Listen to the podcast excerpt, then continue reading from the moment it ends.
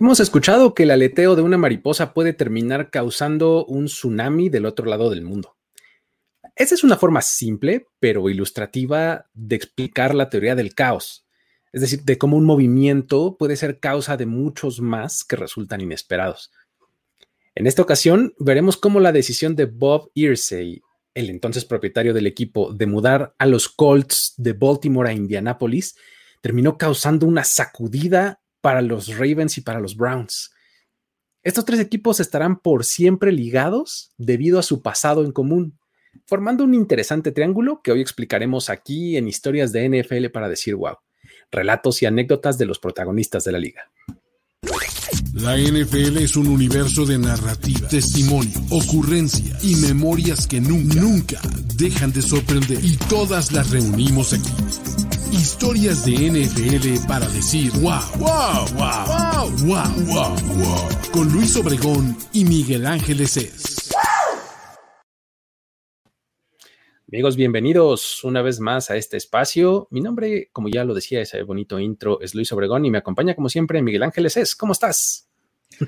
Muy bien, bastante bien, de verdad. Este, en un momento vacacional, la verdad, es un encuentro de vacaciones. Entonces, honestamente, pues no me puedo quejar. ¿Qué podría, decir? A gusto. ¿Qué, podría malirse? Exacto. Eso es. Pues qué buena onda. Eh, ah, fíjate que acá, este, eh, en, este hogar las vacaciones eh, significan eh, muchos más, mucho más tiempo que llenar de, niñas. Entonces, este. ok, es un poco más complicado. A veces puede resultar un poco difícil, pero bueno, este, la verdad es que eh, a estas alturas, en el verano y a estas alturas de julio, que es con donde estamos este, haciendo este programa, ya pesta NFL, ya cada vez más. Y este, ya, el día de hoy que estamos este, haciendo esto, eh, se reportaron los primeros equipos a training camps, entonces pues ya estamos muy cerca, ¿no? ya. Ya, ya estamos, ya estamos acercándonos, ya vamos a poder empezar a platicar historias como del momento. Exacto. Pero todavía tienen que aguantar un poquito más. O sea, unas semanitas más de, historia como más antigua. Y ya, en una cosa de nada, cuando menos piensen, vamos a estar contando historias como más, más modernas. Exactamente, más del, momento de la semana en la que nos estén este, ustedes viendo, escuchando. Pero bueno, en esta ocasión vamos a complementar la, eh, lo que comenzamos la semana pasada, ¿no? Ya ven que eh, pues platicamos de algunos equipos que cambiaron de sede y pues bueno, decidimos dejar fuera intencionalmente a estos tres que vamos a hablar hoy, que pues son el triángulo conformado por Colts, Ravens y Browns, sin decir ciudad, porque pues justamente de eso se trata, ¿no? De ver cómo se relacionan y como decía, este Joy Division tienen un bizarre love triangle, ¿no? Pero bueno. Por supuesto. de eso se trata el, programa el día de hoy. Vamos a, este de estas, eh, de estas tres franquicias y cómo fueron moviéndose las piezas para que se acomodaran hasta como las tenemos hoy día, ¿no?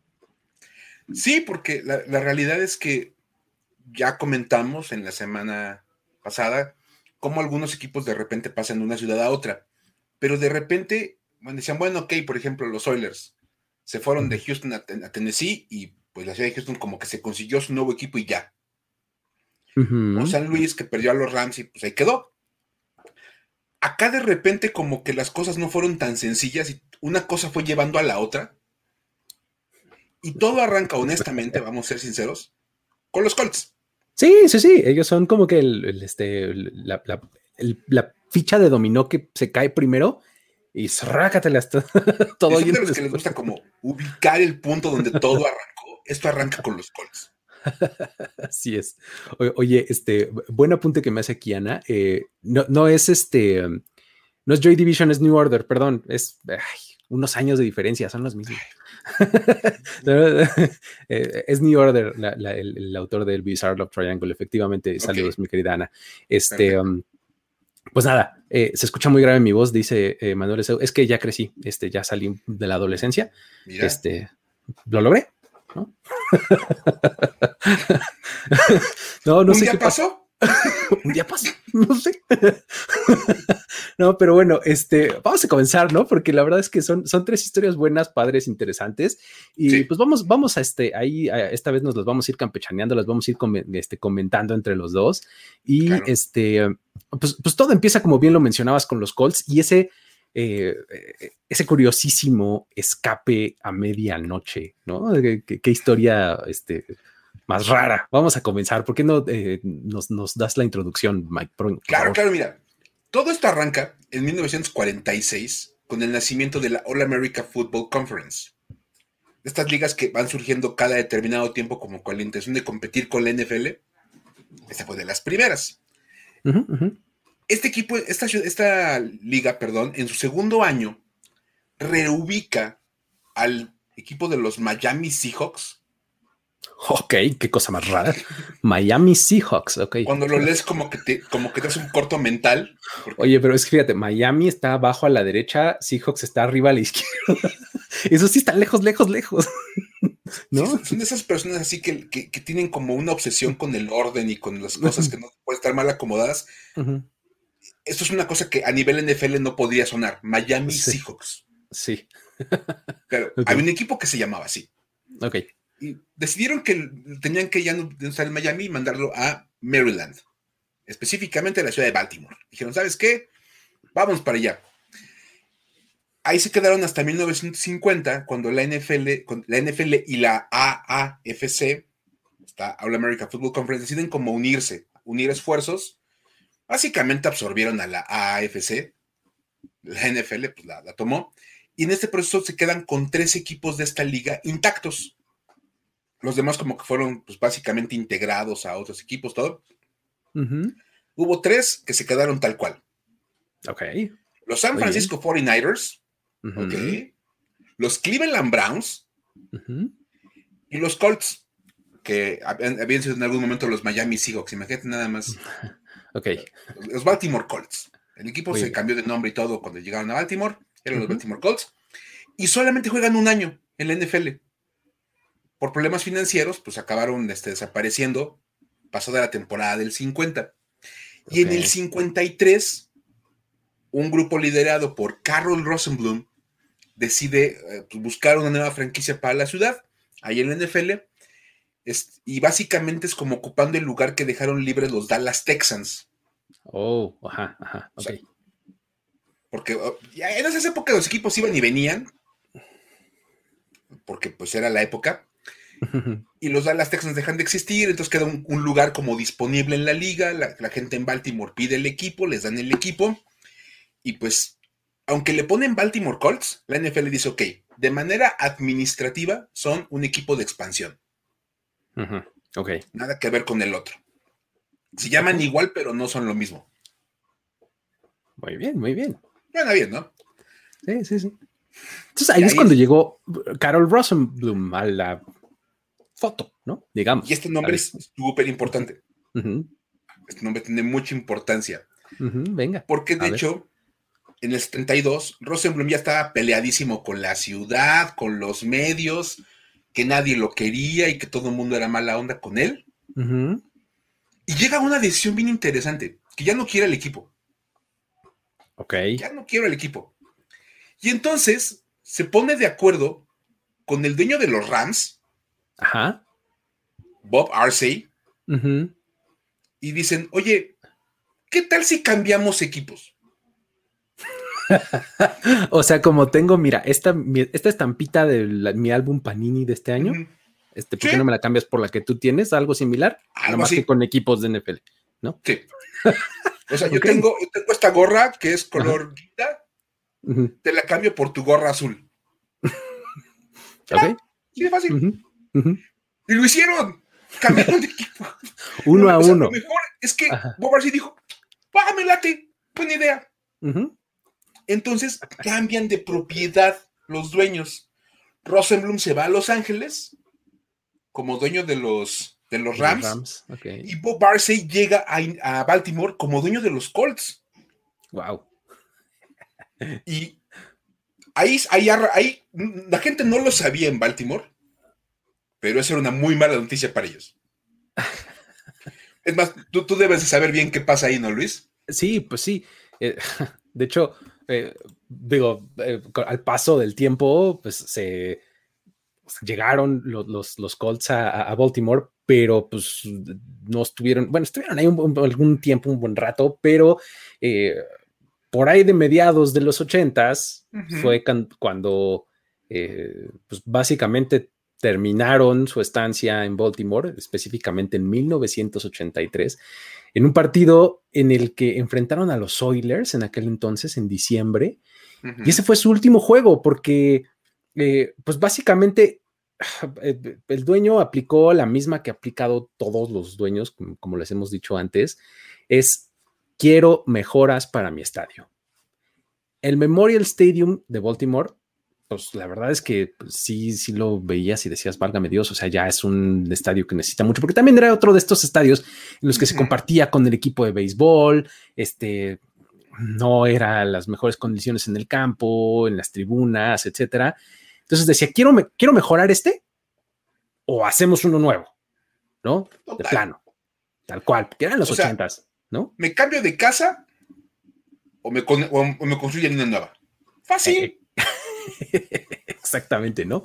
Entonces, eh, el, problema es que pues, los malos resultados y, los problemas mismos del estadio este, eran muy, o sea, eran demasiado grandes para los Colts, ¿no? O sea, eh, incluso la, ciudad y, los, este, o sea, todos los, órganos, los organismos de gobierno le hacían propuestas a los Colts y a los Orioles, que eran los que compartían esas, esas instalaciones, pero pues eran unas cosas así bastante, pues bastante discretas, bastante modestas, ¿no? Y entonces como que decían, mm, no, no, no, esto no me está gustando, ¿no?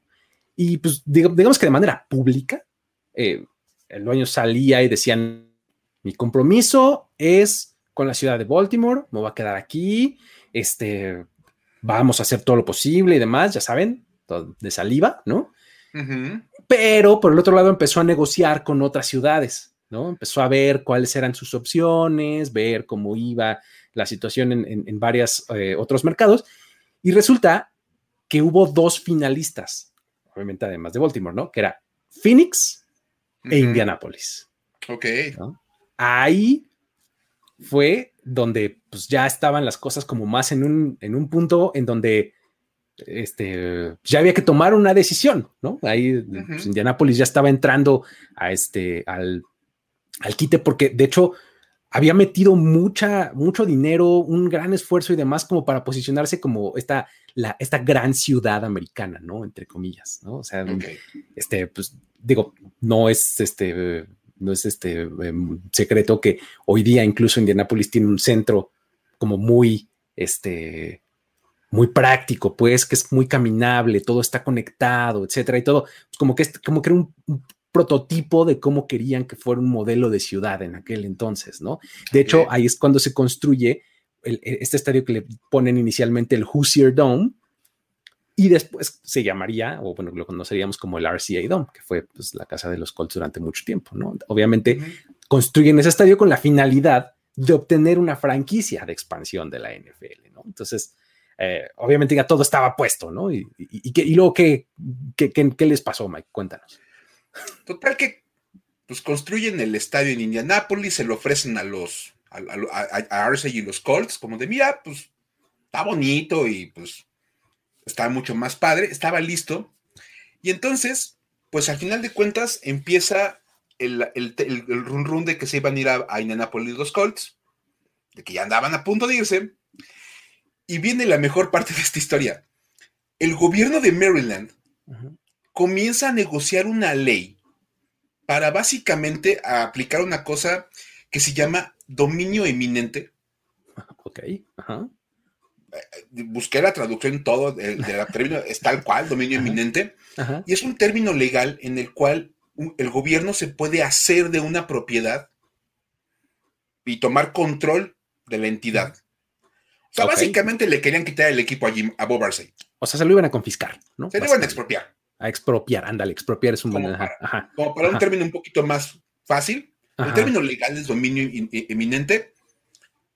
digamos que en mis clases de historia de la primaria, yo aprendí que era expropiación. Exacto. Lo que hizo Lázaro Cárdenas con el petróleo. ¿Vieron lo que hizo Lázaro Cárdenas con el petróleo? Igualito. La misma idea. Exacto. Dicen ahora, same vibes. Same vibes, exactamente. Ajá. Total, que dijeron, pues mira, le vamos a quitar el equipo a Bob Arcey y nos lo quedamos y lo va a manejar la ciudad. Ok, ajá. Órale, qué loco. Entonces, obviamente, pues Bob Arcey empezó a negociar rapidísimo con Nápoles, como sabes qué, este, si quieres equipo, pues eso se tiene que mover porque capaz que ni yo voy a tener equipo. Exacto. Entonces, el alcalde de Indianápolis, William Hudnut, dijo, ¿sabes qué? Esto vamos a tener que resolverlo así. Te presto dinero para que te cambies. Le prestaron dinero para la mudanza a Arcey. Ajá le dijeron, ya tienes el Hoosier Dome, es tuyo, ya te lo prestamos, es para ser el de los Colts y te ponemos un complejo de entrenamiento. ya, listo, aquí está todo. Así es, el Training Complex, el estadio y aquí está la lana para que te cambies. Órale. Obviamente, pues, al momento de que se cierra el acuerdo, mandan los camiones de mudanzas de Indianapolis a Baltimore. Porque ¿quién, ¿quién en Baltimore iba a querer cambiar a los Colts? Exacto. Entonces, la compañía Mayflower llega el 29 de marzo del 84 a las instalaciones de los Colts. Ese, es, esa es, creo que la parte, mi parte favorita de la historia. Platícate más, Luis. Está padrísimo, porque justo el 29 de marzo del 84, o sea, era, era este, pues, unas horas o un día antes de que entrara esta ley que nos explicaste en vigor, ¿no? El día siguiente se, se, aplicaba, ¿no? Entonces, resulta que esta, esta compañía mudancera, Mayflower, eh, pues era una, pues una compañía de mudanza normal, como había miles, ¿no? Y eh, pues la, anécdota cuenta que había un señor llamado Charles Dowling, que le decían Chuck, Chuck Dowling, y pues él era el supervisor en turno de, de ese, pues, de ese día, ¿no? De, lo que iba a este, hacer el, 29 y el 30 de marzo, ¿no? Y pues él cuenta que su jefe ese día le pidió trabajar toda la noche. Le dijo, oye, ¿sabes qué? Este, necesitamos que te quedes toda la noche porque pues va a haber eh, una mudanza y necesito que la supervises, ¿no? Así, sin mayor información al respecto. Entonces Chuck dice, pues bueno, ok, suena bien, horas extras, venga, ¿no? Entonces, eh, por ser un trabajo justamente de toda la noche, y pues bueno, tratando de economizar gastos y demás, pues de, pues imagínate toda la, toda la gente que, que iban a necesitar para, pues para mover todo eso que, que, tenían que mover, que pues él solamente le dijeron que era una mudanza y que necesitaba tanta gente, o sea, era un movimiento grande, pero él no tenía mucho más detalle, ¿no? Entonces necesitaba mucha gente. Y entonces, para tratar de economizar gastos, él recurre a sus hermanos, o sea, no a los hijos de sus papás igual que él, sino a los miembros de su fraternidad en la universidad, a los miembros de Sigma Chi de la Universidad de Maryland. o sea, él era egresado de la Universidad de Maryland y uh. había estado en la, en la fraternidad Sigma Chi, ¿no? Entonces dice, ¿sabes qué? Pues voy a agarrarme a estos chavos que pues este, seguros quieren ganar una lana y los voy a, poner a cargar muebles y a cargar camiones y a descargar, ¿no? Total que les habla ahí a la, a la frat house y le contestan, negocia con ellos, conviene el precio y le dice, órale va, pues vénganse, pero ya, porque los necesito ahorita. En cuanto caiga la noche, nos vamos a subir al tráiler y vamos a, este, hacer esta mudanza. Oye, pero que, ¿a dónde? ¿O qué? Mira, es toda la noche, este, pues nada más lo necesito para que vengan y, y carguen, ¿no? Órale, pues ahí vamos, ¿no? Ahí va toda la fraternidad de los Sigma Chi. Y cuando ya están a bordo del tráiler, alguien menciona, es que creo que vamos a mudar a los Colts. Y todos así, no, no, o sea, pues claro, ya todo mundo había escuchado la posibilidad de que los Colts se mudaran, era muy real y era pues, casi, casi inminente, pero, pero pues no era nada oficial, ¿no? Entonces, estando en el tráiler, se empieza a correr la voz y la mayoría de ellos, obviamente fans de los Colts, porque vivían ahí y eran pues, de la Universidad de Maryland y demás, eh, se dan cuenta de, hacia dónde iban y pudieron inferir que iban a mudar al equipo porque, pues, por el camino, ¿no? Así de, pues, nos estamos acercando ya a las instalaciones y demás, y pues se bajan y efectivamente se bajan y ahí están las instalaciones de los Colts, ¿no? Trece trailers de la compañía Mayflower en una noche, o sea, haz de cuenta que eh, cayó la noche y justamente en cuanto cayó la noche llegaron los trailers, ¿no? 13 trailers, una noche así con un clima espantoso que empezó siendo lluvia, terminó en nevada, o sea, tú ves las fotos y los videos de esa, de esa, noche y está todo blanco, así de la nevada que estaba cayendo, imagínate, había que mover todo eso, así con la nieve a todo lo que daba, ¿no? Y fíjate, ya era marzo y, y todavía estaba así, ¿no? Entonces, así fue como un grupo de estudiantes universitarios empacaron cada cosa que había en las instalaciones centrales de los Colts, desde muebles, escritorios, teléfonos, ya sabes, todo equipo de gimnasio, etcétera, hasta pues, cosas un poquito pues, más delicadonas o más padres de acercarte si eres un estudiante universitario, como utilería, jerseys de juego, y de repente pues había que guardar el trofeo Vince Lombardi, ¿no? Porque los Colts se habían ganado un Vince Lombardi. Entonces imagínate a unos chavos de universidad, pues ahí en los vestidores de los Colts y todo, pues de repente pues ya las historias contaban con que este, pues muchos artículos, pues sobre todo así, utilidad de juego, así todo, pues como que se traspapelaron, ¿no? Así de, ay, este, mira, estos tenis están bien bonitos, ¿no? Oye, estos, jerseys. mira estos guantes que están aquí, ¿no? Qué bueno que traía yo ya estos guantes, ¿verdad? Todos vieron que llegué aquí con ellos. Cargar las cajas reútiles. Entonces, dicen, eh, las anécdotas cuentan que algunos de estos chavos ya hasta caminaban así raro, así tipo Homero Simpson en Convención de los Dulces, ya sabes, así que de tantas capas de ropa que te, llevaban puestas, ¿no? Así se ponían un jersey y luego una playera y una sudadera y luego encima la playera que traían con la que habían llegado.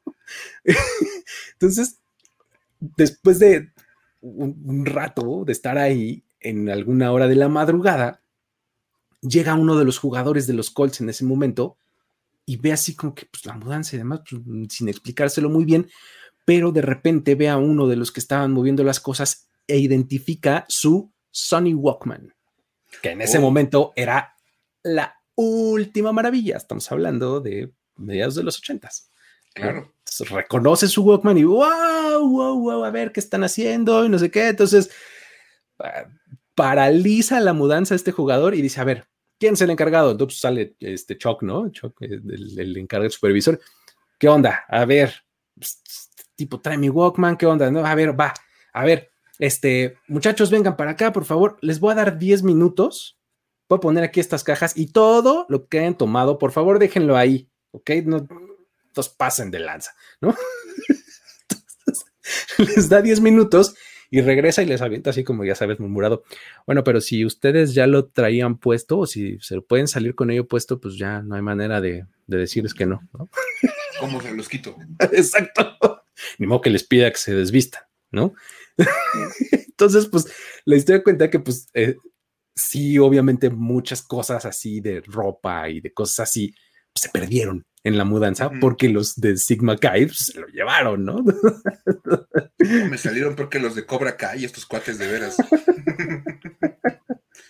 Sí, sí, sí. Entonces digo, ya, pues así se subieron y vámonos, ¿no? Y luego viene, viene también lo, este, otra, otra parte interesante.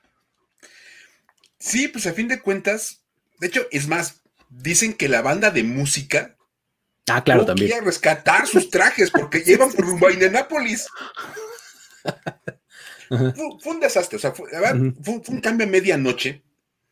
De hecho, por eso es el, título de, esta parte de la historia, porque a fin de cuentas se acabaron de mover antes de que, de que diera la medianoche y entré en vigor la ley. Exacto, El plan era bien obvio. El, irse un día antes de que entre en, vigor esta nueva disposición gubernamental, para que cuando llegara el gobierno a tomar control del equipo, pues no hubiera equipo. Ya no hay nada. ¿Los Baltimore Colts? No, no hay Baltimore Aquí no viven. Aquí no viven. A lo mejor quieres hablar de los Indianapolis Colts. Pero ¿qué crees? Esos están fuera de tu jurisdicción. Esta ley nada más aplica en Maryland. Obviamente fue una, una cosa muy, muy planeada. Obviamente pide una demanda por parte de la ciudad, de ahí empezó toda una cuestión legal duró un par de años el, pleito legal entre la ciudad de Baltimore y los Colts. Al final llegaron a un acuerdo. La NFL tuvo que entrar para negociar con ambas partes y el acuerdo fue simple. Se retiraron todas las demandas de la ciudad de Baltimore contra los Colts siempre y cuando el equipo de Indianapolis apoyara a Baltimore, a la ciudad de Baltimore, en la búsqueda de una nueva franquicia. Ok, ok, o sea, si había una votación para una expansión o algo así, Indianapolis iba a decir sí, Baltimore. Tenía que estar totalmente del lado de la ciudad de Baltimore. Ya, ok. Entonces, por ejemplo, recordarás que cuando platicábamos la semana pasada como de, es que se quieren mover a tal lugar y el equipo anterior, ah, no, yo no quiero que se vayan para allá, como en San Luis, ¿no? Que los, Cardinals votaban en contra de que los Rams se fueran a San Luis. No, no, no, tú vas a votar a favor. Exacto. Y al final así quedaron. Y lo más divertido es que la ciudad de Baltimore acabó consiguiendo equipo, pero no, no, no, había expansión. me encanta que se indignaron de que, oye, ¿cómo es posible que una ciudad nos haya robado nuestro equipo? ¡Qué bajo! Hay que ser muy rubín para quitarle a una ciudad su equipo. Exacto. ¿Y qué hace la ciudad de Baltimore? Pues exactamente lo pues mismo, ¿no? quitan su equipo de ciudad. Art Model transformó a los Browns en los Ravens. ¿no? Sí, por supuesto. Total que a final de cuentas, pues es, lo que estaban haciendo. No se esperan a la expansión, porque no, ya pasaron algunos años para que lograran conseguir equipo.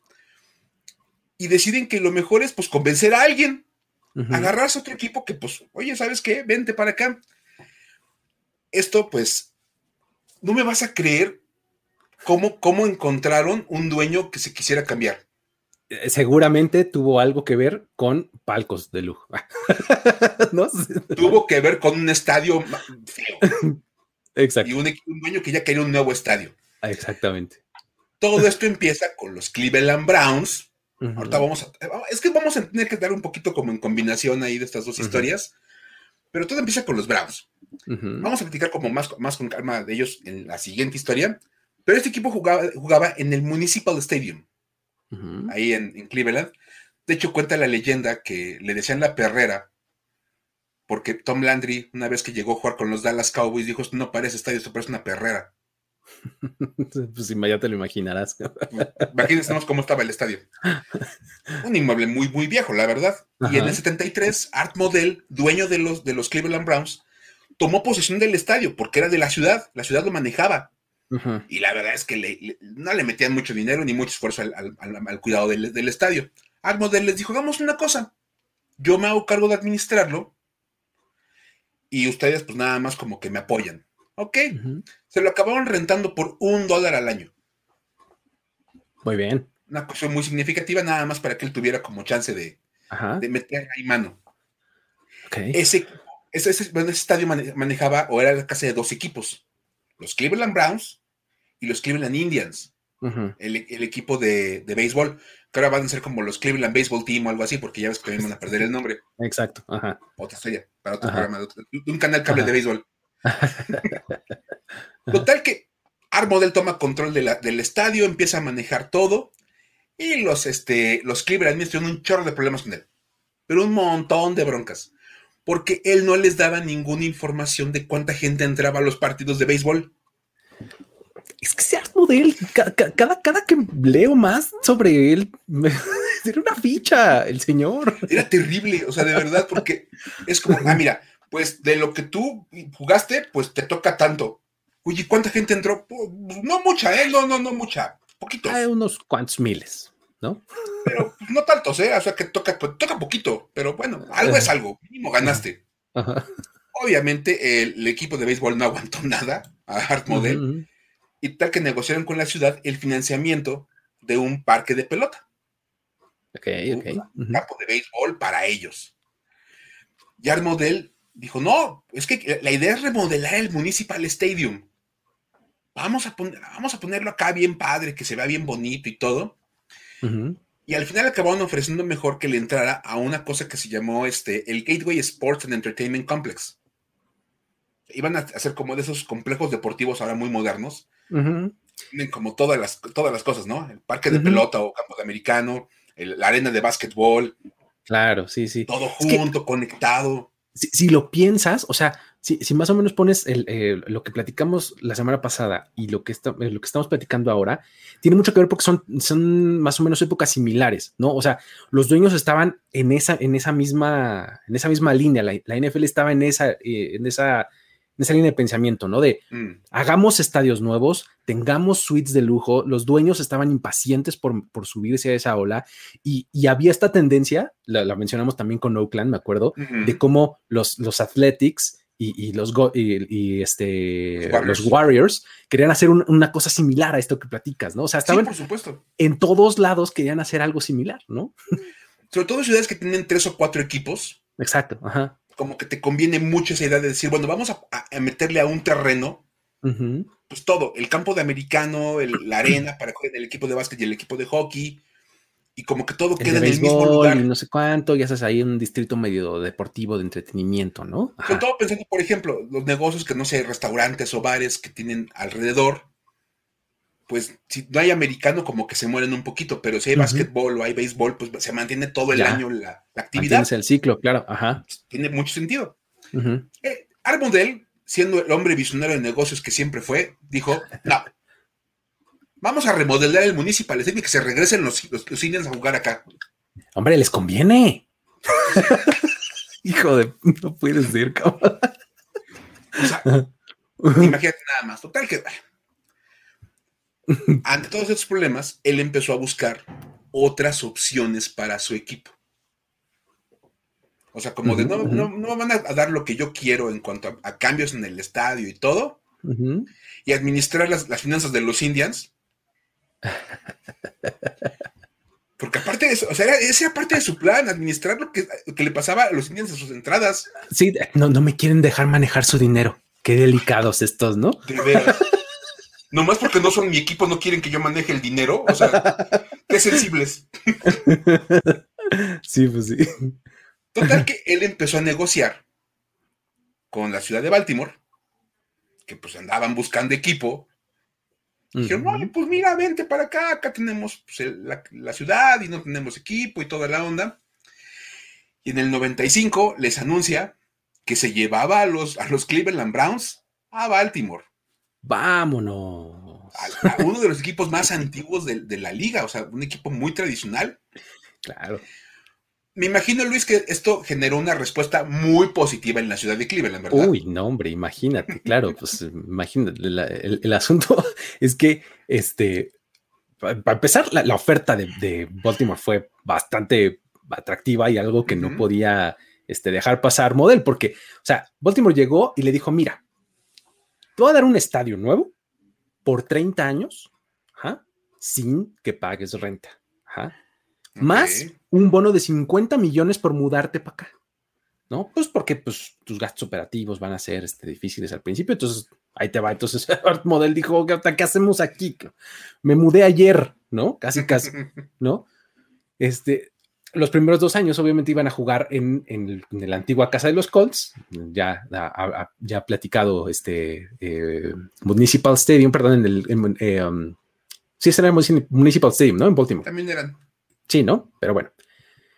Y ya para el 98 ya estrenarían el estadio que les habían prometido, ¿no?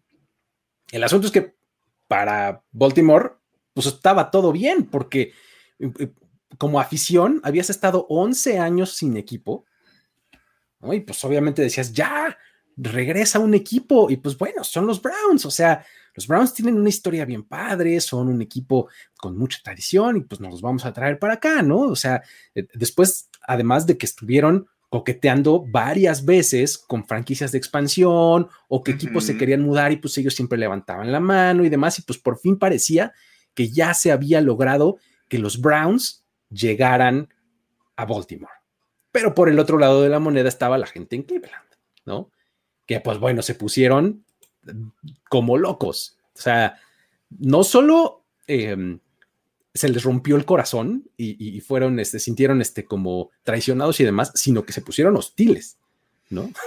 Pero muy hostiles. Exacto. O sea, ya de plano lo llevaron de nuevo a la corte y eh, pusieron una demanda que se llamaba, que fue conocida como City of Cleveland eh, versus Cleveland Browns, entre otros, ¿no? Et al, ¿no?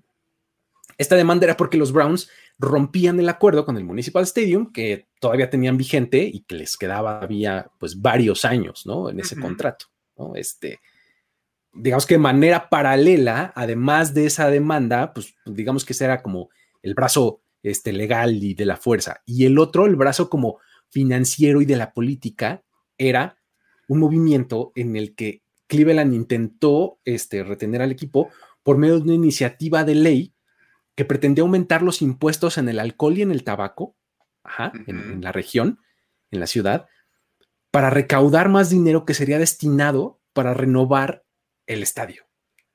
Entonces, pues con eso, con eso pretendían una de dos cosas. Ya sea que la liga no permitiera la mudanza por decir, oye, mira, oye, Browns, no inventes. Pues mira, ellos están ahí sacando lana para remodelar el estadio. ¿Sabes qué? No vamos a aceptar tu petición de, cambio de sede. Esa era una. O que Art Model dijera, ah, no, bueno, ¿sabes qué? Pues ya si vas a sacar lana y vas a este, remodelar, está bien, sí me quedo. Esa era como, tenían esos tres caminos, la demanda, que la NFL no lo permitiera o que Art Model recapacitara, ¿no? Y nada de eso pasó. no. nada. Ninguna. No, los, los, Cleveland Browns acabaron yendo a, Baltimore. Obviamente vino pues todavía el pleito, porque aparte era el tema de, ok, te los vas a llevar, pero entonces nosotros vamos a querer un equipo después. Exacto. Y entonces vino el tema del nombre. Exacto. sí, sí, pues, sí. Es como de, oye, pues sí te vas a llevar al, equipo, pero no queremos que te lleves a los Browns. O sea, te, vas a llevar como que el, equipo, la, la, gente y demás, pero no te vas a llevar lo que significa el equipo, es como su, su historia y su identidad y demás, ¿no? Es que aparte ya les contamos en, programas anteriores la historia del nombre de los Cleveland Browns por Paul Brown. Y entonces es como medio complicado pensar que Paul Brown, que es como el icono del fútbol americano en Ohio. sí, mira, Maryland. Fuera el, motivo por el cual tienen un nombre, un equipo en Maryland. Exacto no tendría como mucho sentido. Entonces, todo el pleito que hubo legal, político, económico entre la ciudad y el equipo, lo tuvo que resolver la NFL. De plano, ya tuvieron que meter la mano. En ambas partes. Y que miramos una cosa. Los, los, Browns se van, bueno, pues más bien se va Art Model con su franquicia. Art Model se puede llevar a su franquicia de fútbol americano a la ciudad de Baltimore con un nuevo nombre, que ya les contamos también la historia de por qué se llaman este, los, los Baltimore Ravens. Para todos aquellos fans de la literatura se acordarán que es por Edgar Allan Poe. Exacto. Pero es como de, ok, tú pones tu nombre, tú pones eh, nuevos uniformes, nuevos logos, todo. Te llevas a tu personal, eso sí, te puedes llevar tus jugadores, tu gente de oficinas, todo eso, no hay bronca pero el nombre, uniformes y todo lo que es historia y records se quedan. el modelo y la franquicia se fueron, los Browns se quedaron. Exactamente. Es, más o menos así como dejaron el traje de Cleveland Browns para que alguien más llegara y se lo pusiera, ¿no? Y que fue exactamente lo que pasó. Exacto. Tal cual. es que, digo, si lo piensas, eh, los Browns tenían una historia de más o menos 50 años en Cleveland que estaban dejando atrás, ¿no? O sea, una historia que, incluía grandes, grandes éxitos en la década de los 50 y de los 60 eran una franquicia súper dominante los Browns, ¿no? Eh, luego tuvieron sus vacas flacas y también este, temporadas malas, pero lo que tuvieron y lo que desarrollaron fue una afición, eh, bueno, que, que, los amaba hasta el tuétano, ¿no? Eh, durante esos, durante esos años. O sea, cada partido del local lo llenaban y era un estadio grande, o sea, para sus épocas era un estadio de 80 mil personas, ¿no? Y cada juego de local estaba lleno, sin importar el récord de los Browns. ¿no? entonces, entonces, eh, no podían, o, la gente y la ciudad no podía permitir que se fuera todo eso así de fácil, ¿no? Claro, y, y entonces es como a fin de cuentas se da el movimiento y la NFL administrativamente maneja al equipo de Art Model en Baltimore como una franquicia de expansión. Exacto. Que nace en el 96. los, libros de récords de los Ravens son nada más como Ravens. Exacto, y empiezan en el 96. Los Browns. Aunque en el fondo son los Browns. Sí, sí, sí, sí. Estamos como muy legales, son los Browns. Pero todo, todo se quedó porque dijo el NFL, ok, Cleveland, no te enojes tanto, tendré lista una franquicia de expresión en algún momento para ti. Y fue como la manera en como más o menos la gente en Cleveland como que se calmó. Pero hay que decir una cosa. Cada que los Ravens van a Cleveland, la gente está súper prendida. Sí. De por sí son como muy intensos los aficionados de los Browns. Pero ven a los Ravens y de verdad como que les revoluciona la vida porque es, esos eran nuestros. Sí, y a final de cuentas hoy día acabaron siendo rivales divisionales, ¿no? De la AFC Norte. No, pero no podías dejar pasar eso. Exacto. Entonces, eh, son este, son equipos que por lo menos una vez al año vas a recibir, ¿no? A, a los, eh, uh -huh. a los Ravens hoy día, ¿no? Entonces, y sí, normalmente esos partidos tienen ahí un, un este, un saborcito extra de, este, de historia, ¿no? Uh -huh, por supuesto. Y esto a fin de cuentas deja la mesa puesta para el regreso del fútbol a Cleveland. Exactamente, que ya es como, digamos que como se cierra el triángulo, ¿no? Sí, porque decíamos, todo, todo esto, esto iba, esto, aquí sí va muy enlazado todo. Uh -huh. los, los, los, Colts se van de Indianapolis a Baltimore, Baltimore uh -huh. se lleva a los, a, a los Browns a, a reemplazar a, a, los Colts y ahora son los Ravens. Uh -huh. Cleveland se quedó como de, bueno, güey, ¿yo qué? Y bueno, alguien quiere pensar en los niños, dijera. Por supuesto. Total, obviamente ahí viene el, el, tema de los Browns. Este equipo es viejísimo ya, desde, vienen desde el, desde el 44. Uh -huh. Cuando fueron creados por el magnate de los taxis. Oh, mira nada más. Arthur B. McBride. Muy bien. El magnate consiguió... de los taxis está padrísimo. Así de, oye, ¿tú, ¿y ese cuate qué? Es magnate de los taxis. Muy bien. Muy aguas. ok. Ajá. Total, que en aquella época, me imagino que en aquella época pues era como muy bueno, porque le alcanzó para comprar un equipo de americano. Uh -huh. Él lo tuvo hasta el 53, lo vendió a un grupo de empresarios de la ciudad y lo vendió muy bien, ¿eh? lo vendió por 600 mil dólares. Oye, en el 53, 600 mil dólares era un dinero. Pero dineral, ¿no? De hecho, fue, era la venta más cara en la historia de la liga. Sí, Ningún pues, equipo se había vendido por tantísimo dinero. Sí, sí, sí. Uh -huh. Nada más. Y en el 61, ahora que les contamos esto es maravilloso, en el 61 esos empresarios decidieron vender el equipo a un, a un ejecutivo de Nueva York llamado Art Model. Ahí es donde entró a la escena Art Model, ¿no? Uh -huh. Como de, es unas cintas de la desgracia. Ajá, ajá. Art Model comprando a los Cleveland Browns. Ajá. Obviamente ya les contamos todo el asunto, Art Model se peleó con la ciudad, bla, bla, bla, vendió, se decidió ir a, a, Baltimore y para el 96 su equipo ya estaba jugando en Baltimore como los Ravens. Exacto. Obviamente el acuerdo era que pues él tenía que llevarse a la franquicia, pero dejaba los colores, uniformes, logos, todo en la ciudad, porque iban a entrar como en un proceso de pausa administrativa, los, los Cleveland Browns. Sí, sí, sí. Sí, sí. Y, y entonces eso ocurre en el 99, el regreso de los, de los Cleveland Browns. Uh -huh. ¿No, Luis? Sí, del 96 al 99, eh, si tú ves los libros de historia de, y de récords, no existen uh, los Cleveland Browns, o sea, no hay ningún, este, ningún registro de pues, ganados, perdidos, etcétera. Pero este, pues la franquicia pues sigue existiendo, ¿no? O sea, está como en pausa ¿no? Algo, algo uh -huh. así, algo así extrañón. Pero para el 99, pues ya regresan.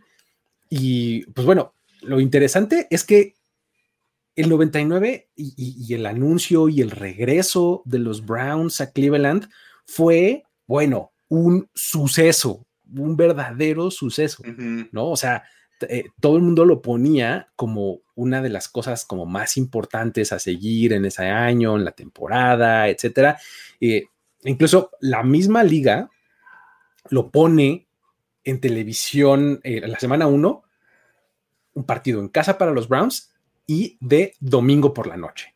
Ok. ¿no? Entonces ya era así el stage más grande, las luces y demás, y además semana 1 contra los Steelers, ¿no? Oh. Rival divisional y etcétera, o sea, uy, bueno, ya todo, este, mesa puesta para la gran fiesta y no sé qué, eh, eh, los Browns regresan a su casa, etcétera, tú veías el ambientazo, este, antes de, del partido hicieron toda una ceremonia ahí con, este, con una personalidad ahí presenta, You're 1999, Cleveland Browns, y salen todos del túnel, pirotecnia, o sea, fiesta, fiesta, fiesta en Cleveland. El problema, el problema es que, pues, esa, empezando por ese partido, los resultados no fueron nada, nada buenos en el campo, porque pues ese partido nomás lo perdieron 43-0. Contra los Steelers. De hecho, ese año terminaron 2-14 en el 99. Dos ganados, 14 perdidos. Y sus dos victorias vinieron como visitante. o sea, su casa valió para dos cosas un poco. Su primera victoria vino en la semana 8 en Nueva Orleans y ganaron con un Hail Mary al final del juego. Ahí ganan 21-16. Y el otro es en el partido en Pittsburgh, en la semana 10, donde ganaron por un punto, 16-15. De ahí en fuera, y desde entonces hasta la fecha, básicamente han tenido tres temporadas ganadoras, este, y calificado a playoffs dos años. Entonces, digamos que regresaron en el 99 con gran este, expectativa y, con, haciendo sentir muy bien a sus fans, pero pues los resultados deportivos no han estado ahí, ¿no? muy triste. Eh, y de hecho, ya imaginen el 2-14 los aficionados diciendo, bueno, pero no podemos ir peor, ¿verdad? Eres uno de los pocos equipos que se fue sin ganar. un, año, antes habían ido acabado 1-15, ¿no? 1-15 y luego 0-16. Ese, ese, ese, periodo donde quedan 1-31 sí. en dos años, que es el peor lapso de dos años para cualquier equipo en la historia de la. O sea, de verdad fue, espantoso. Sí, sí, sí, pero bueno, el, chiste es que cuando regresan ellos, pues, para empezar, algo muy importante es que estrenan estadio, ¿no? El es, eh, First Energy o Energy First se llama eh, First, Energy. Ajá, First Energy Stadium, ¿no? Este, ya un estadio decente, padre, bonito, ¿no? Este, eso es una cosa importante. Y además lo otro es que pues ellos siguen siendo los Cleveland Browns de siempre, ¿no? O sea, digamos que retoman actividades en el 99 y todo lo que significaba Cleveland Browns desde los 40 es historia de ellos, ¿no? Sí. Totalmente. Esa, es como la parte positiva, que no, no perdieron toda su historia. Exacto. Y hay que decir que el NFL sí marcó muy claro que era la única vez que lo iban a hacer. Que no iban a permitir esto de los del se va la franquicia, pero se queda la historia porque pues, los Oilers después también tuvieron ahí sus asuntos. Y dicen, y cuando un equipo lo quiera volver a hacer, no va, no va a pasar. de verdad, no vamos a volver a hacer esto. Porque aparte sí está bastante raro administrativamente decir, ok, los Browns como franquicia se mueven a Baltimore, pero nada más se mueve la franquicia sin nombre y sin nada pues, ¿qué se movió entonces? Sí, se mueve la gente, ¿no? En realidad. no, nada más. Ajá. muy raro. Y a fin de cuentas, pues sí, ha funcionado ahorita para Cleveland, pero por eso algunos equipos como los, los Oilers, todos ellos, pues ya no tienen esa opción de tener su historia preservada en la ciudad. Se fue con el equipo Tennessee, por ejemplo. Exacto. Cosas por el estilo. Déjenme mostrarle aquí mis imagenecitas porque se me estaban quedando. Este, este es un poco de los, eh, del asunto de los, eh, de los Colts, ¿no? Justamente aquí están los, los autobuses y vean cómo está todo nevado ahí en ese momento, ¿no? y, y, los periódicos al día siguiente, ¿no? O sea, porque tú ves eh, los, los noticieros y demás, la cobertura de este hecho, y, realmente fue descorazonador porque, pues, casi casi que amanecieron sin equipo, ¿no? En, en Baltimore. Y luego acá, ah, dato curioso también e importante de, cuando los, los, Browns se mueven a, este, a Baltimore, en el 95 fue el último año de, como head coach de Bill Belichick.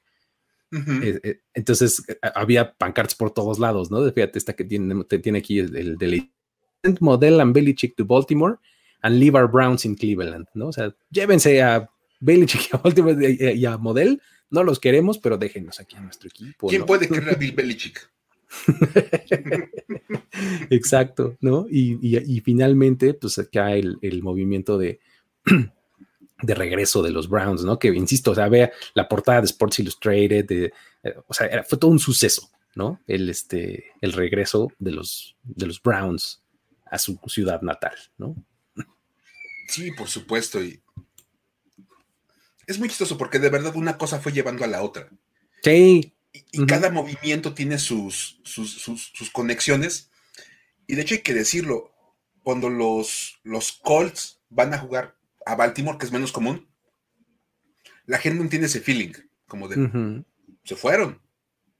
Y eh, este se los llevó. a fin de cuentas, sí hay como una rivalidad muy intensa entre esos equipos, más allá de cómo les vaya en el campo y de los partidos entre ellos, por el sentimiento de tú te fuiste, tú, me abandonaste, tú te llevaste a mi, a mi equipo, entonces vamos, esa es la parte que, por eso había que practicar esas tres historias como juntas. Sí. Y en un, en un momento aparte de, los cinco equipos que contamos la, semana anterior. Así es, por eso este, decidimos apartarlos y, contarlos todos juntos, ¿no? Pues están así totalmente hilados uno con el otro. Pero bueno, por supuesto. No, no, podemos este, eh, dejar de mencionar esta semana nuestra historia para decir, güey, por favor. Este, no, no, no. Y, esta, esta, semana, fíjate, la, voy a dedicar al buen Madrigal Fernando, que se, hizo, se hizo nuevo miembro All Pro de, de Primero y Diez durante el Eso es, eso es. Entonces, ese tipo de cosas, mira, más. mira. y dice que valga la pena la membresía All Pro, mira, va a valer la pena porque va dedicada para ti la historia para decir, güey, que aparte, ahora va otra vez con Urban Meyer.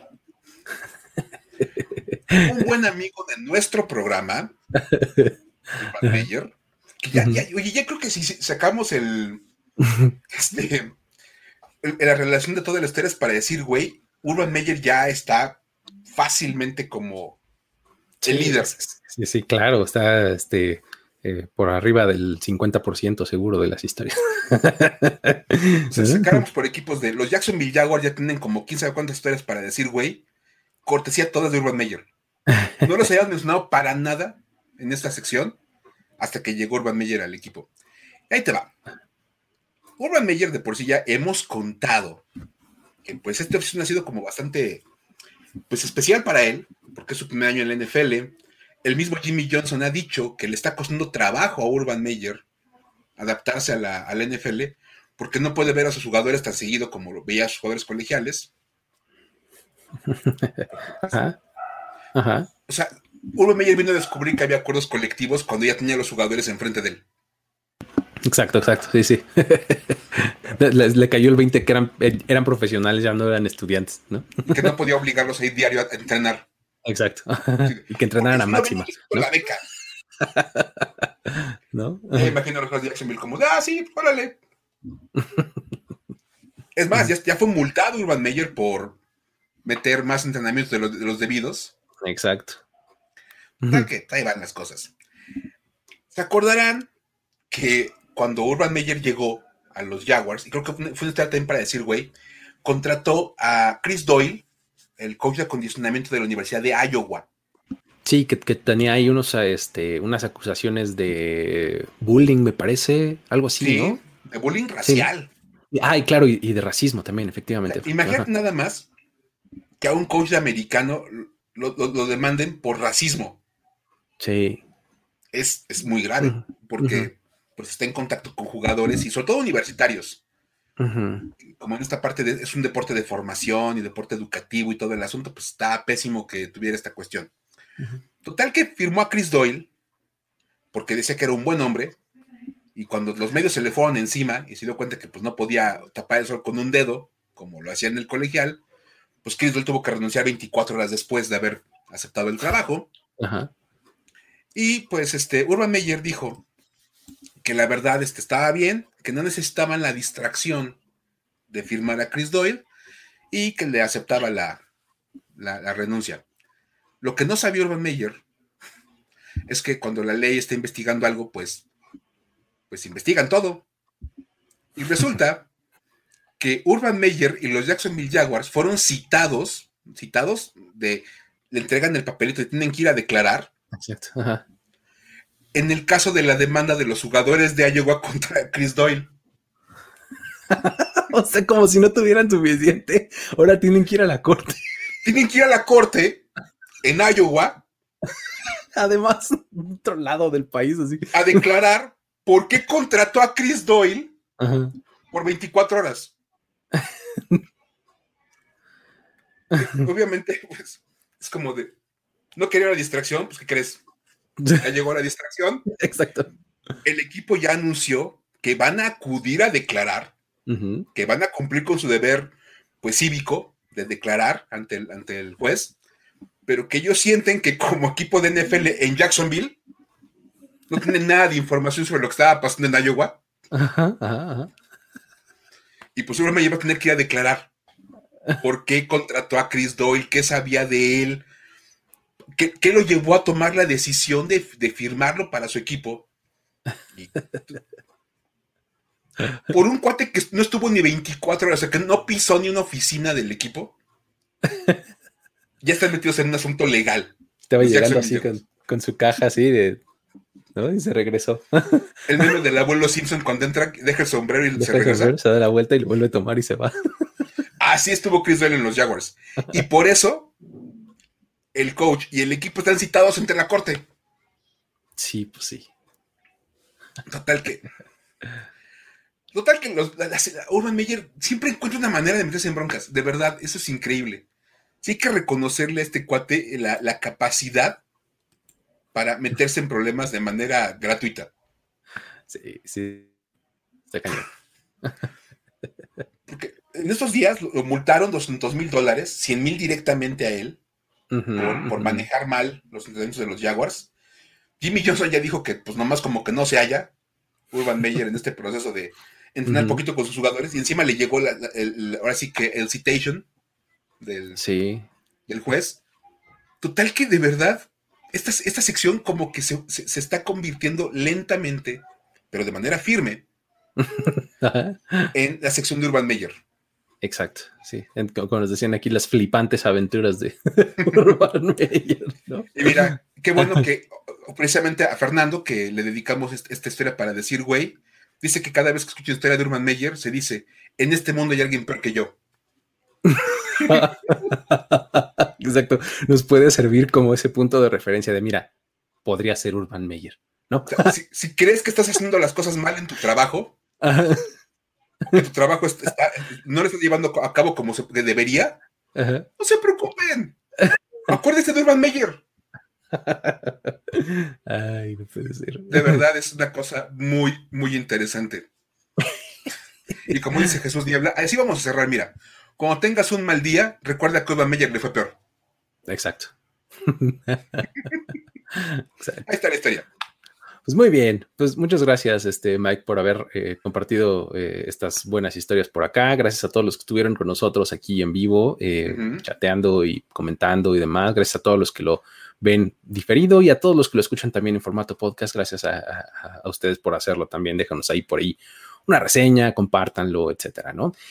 Um, acá en el canal de YouTube denle eh, suscribirse a este canal, eh, denle like al video, compartanlo, comenten qué les parece todo esto, lo que estamos este, haciendo aquí. Déjenos sus recomendaciones de historias que normalmente nos las mandan también a, nuestros, a nuestras cuentas de Twitter personales. No paren, ustedes síganlo haciendo. Este, eventualmente llegaremos a eso. Pero bueno, em, con eso nos despedimos. Ya saben que este, estaremos eh, el resto de la semana con programación de primero y diez. Este, estaremos ya aumentando el volumen de publicaciones también en el, en el sitio, porque pues ya, ya hace falta, ¿no? Ya viene la NFL. Entonces, este, si de por sí nunca los descuidamos, ahora le vamos a subir todavía un poquito el volumen, ¿no? Entonces, eh, no dejen ahí de, entrar y de, visitar todo lo que, lo que estaremos haciendo. Con eso nos despedimos. Eh, muchas gracias por haber estado por acá, Mike. No, gracias a todos por, por estar aquí, por ver, por compartir las historias. Y pues nos vemos la próxima semana. Así es, hasta la próxima, nos vemos. Esto fue Historias de NFL para decir wow, wow, wow, wow, wow, wow, wow. Los relatos y anécdotas de los protagonistas de la liga directo a tus oídos. Con Luis Obregón y Miguel Ángeles C. Voz en off, Antonio Sempe. Una producción de primero y diez.